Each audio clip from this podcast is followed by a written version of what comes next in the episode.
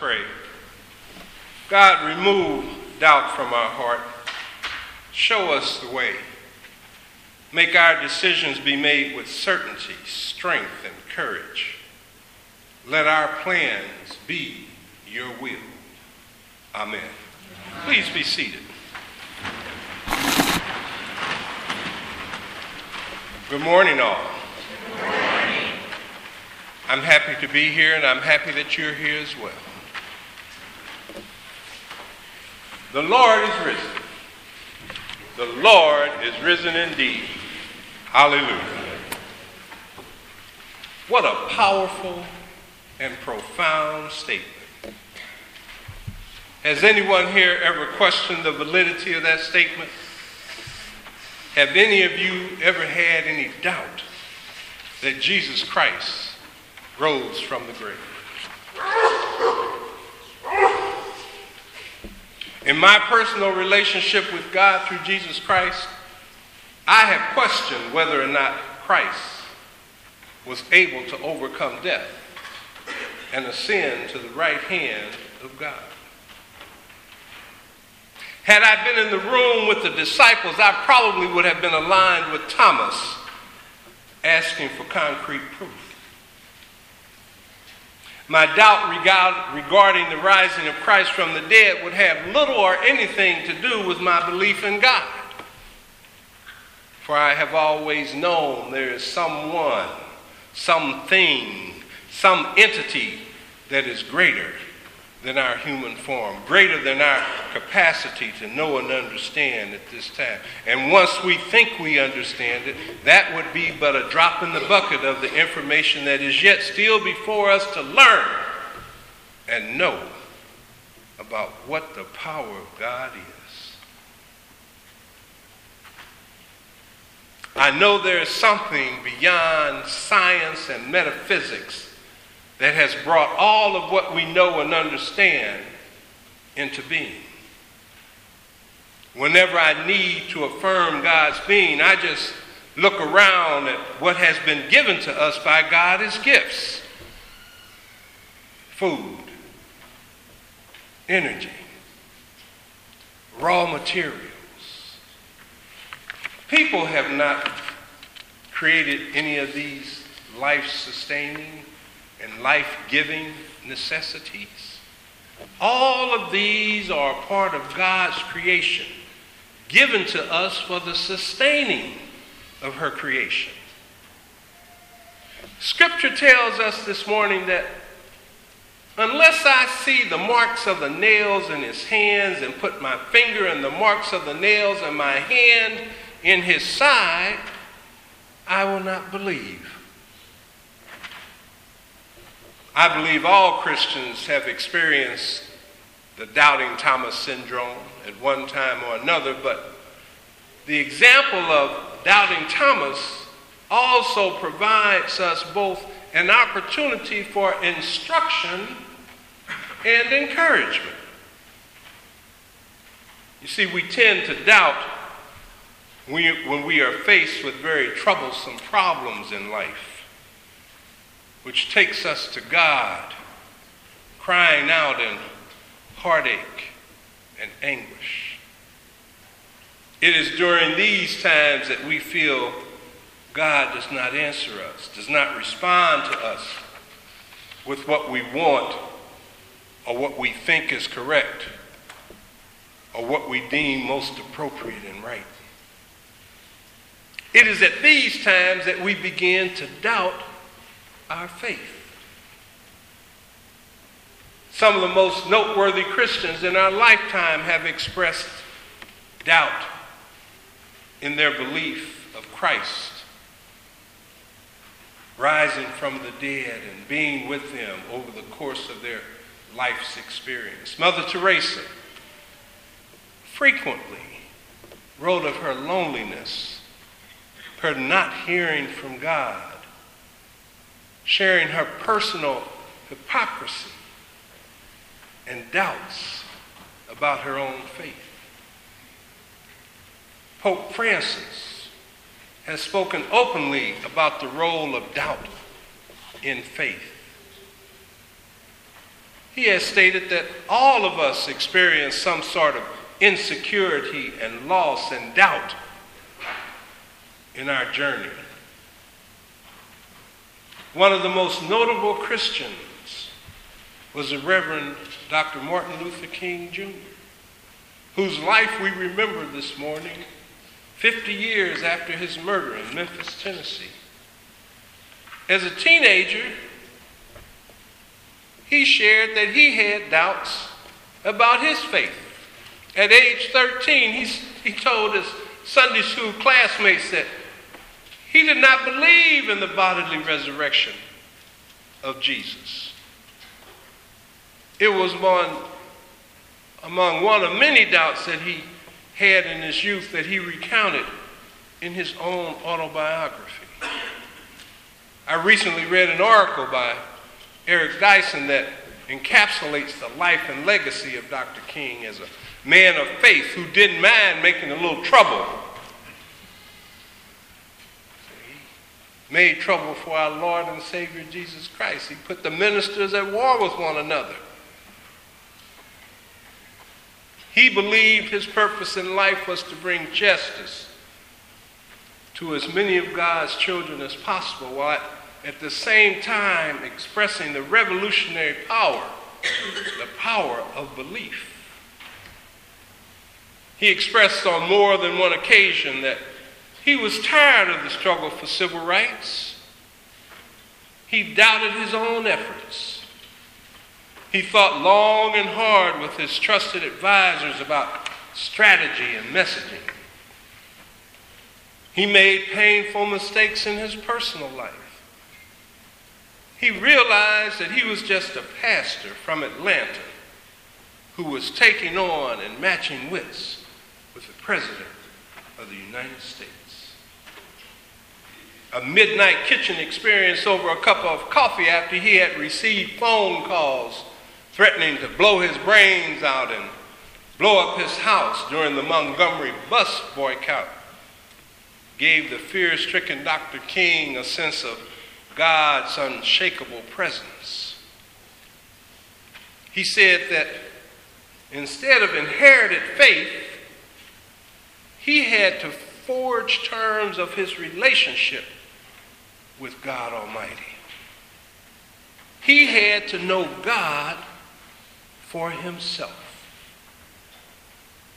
He could hear an inner voice saying to him, Martin, stand up for righteousness, stand up for justice, stand up for truth, and lo, I will be with you until the end of the world. For the rest of his life, Dr. King did just that. His faith propelled him to fight Jim Crow.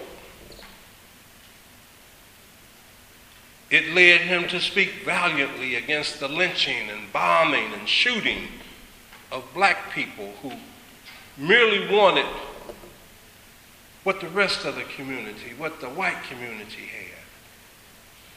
A cup of coffee at a lunch counter, a room at a hotel that they could afford, a drink of water from any water fountain,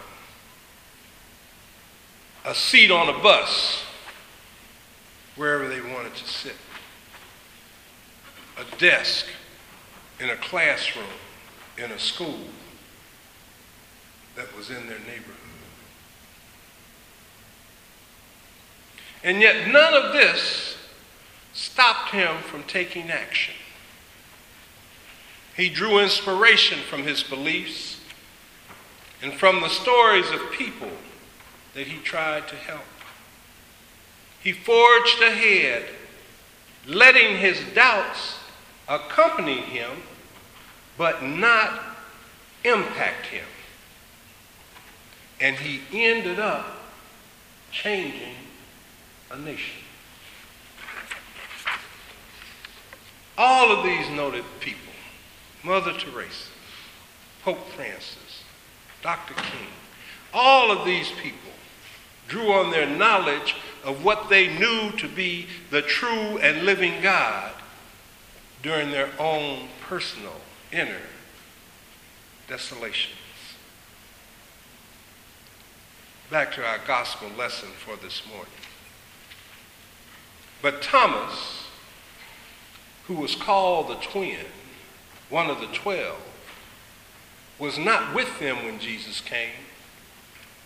So the other disciples told him, We have seen the Lord. But Thomas would not take the words of his fellow disciples. It wasn't until Jesus told him, Put your finger here, put your hand here.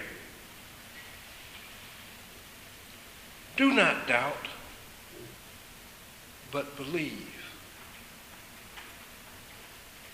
Although Thomas did, in fact, doubt the Lord's resurrection appearance, once he saw the risen Christ, he proclaimed his faith, my Lord and my God.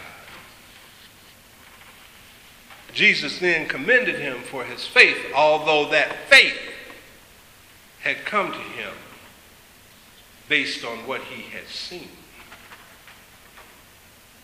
Thomas reminds us that faith does not exclude doubt and questions and concerns, nor does it exclude moments when we wonder whether God is truly with us. Sometimes God may seem distant. It may seem that he has forgotten us. He may seem unresponsive as we face darkness or illness or helplessness, the helplessness we feel before the dying of a loved one. Faith is not always clear and unchallenged. Yet we are asked to believe in the midst of the questions and uncertainties that surround us. Faith is the freedom to believe because of our ongoing knowledge of the power and presence of our trust in God's Word. We identify with the Father in the gospel who prays with great honesty I believe. And if we keep true to God, God will take us through any ordeal. And with that, will bring us out of that circumstance with a better knowledge of who God is. Thomas's action reminds us that we receive faith in and through the community in which we engage. We receive faith from our parents. We receive faith through engagement with our friends. We receive faith in our engagement in our church family. It is not clear why Thomas was away when Jesus first appeared in the room with his disciples, but it is clear that whatever took Thomas away from the first meeting was no longer an issue during the second meeting because Thomas had returned, he had come back to the community of the disciples. He trusted them enough to return, to come back.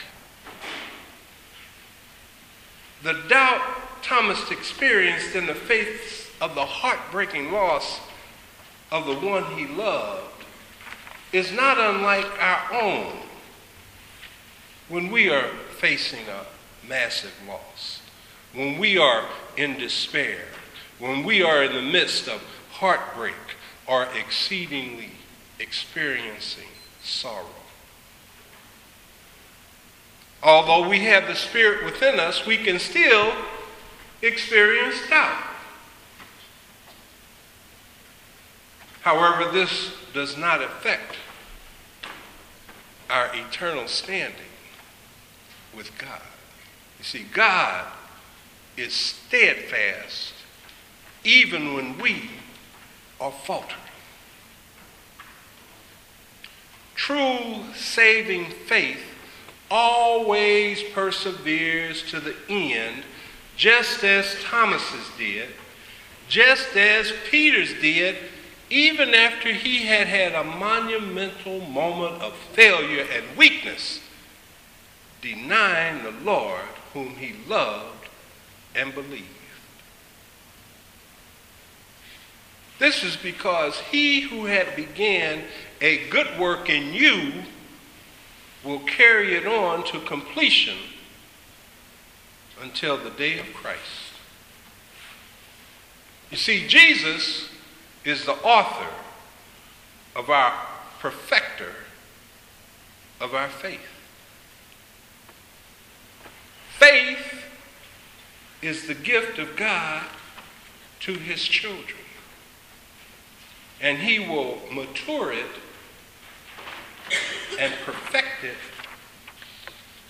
until he returns. In preparing my sermon, my thoughts and overall concept of Thomas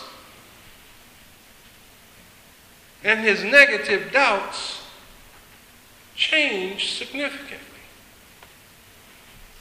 So even though it took visual proof for Thomas to believe, it was through overcoming his doubt that his belief grew in the resurrection. Just as Thomas became aware through his visual assessment, we become aware through our prayers and our continuous relationship with God.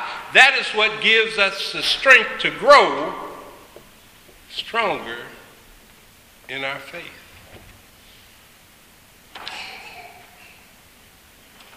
Jesus said to them again, Peace be with you. As the Father has sent me, so I send you. When he said this, he breathed on them and said to them, Receive the Holy Spirit. The breath of Jesus Christ causes us to overcome our doubt, maintain our faith, and go and do the work Christ has given us to do. Amen.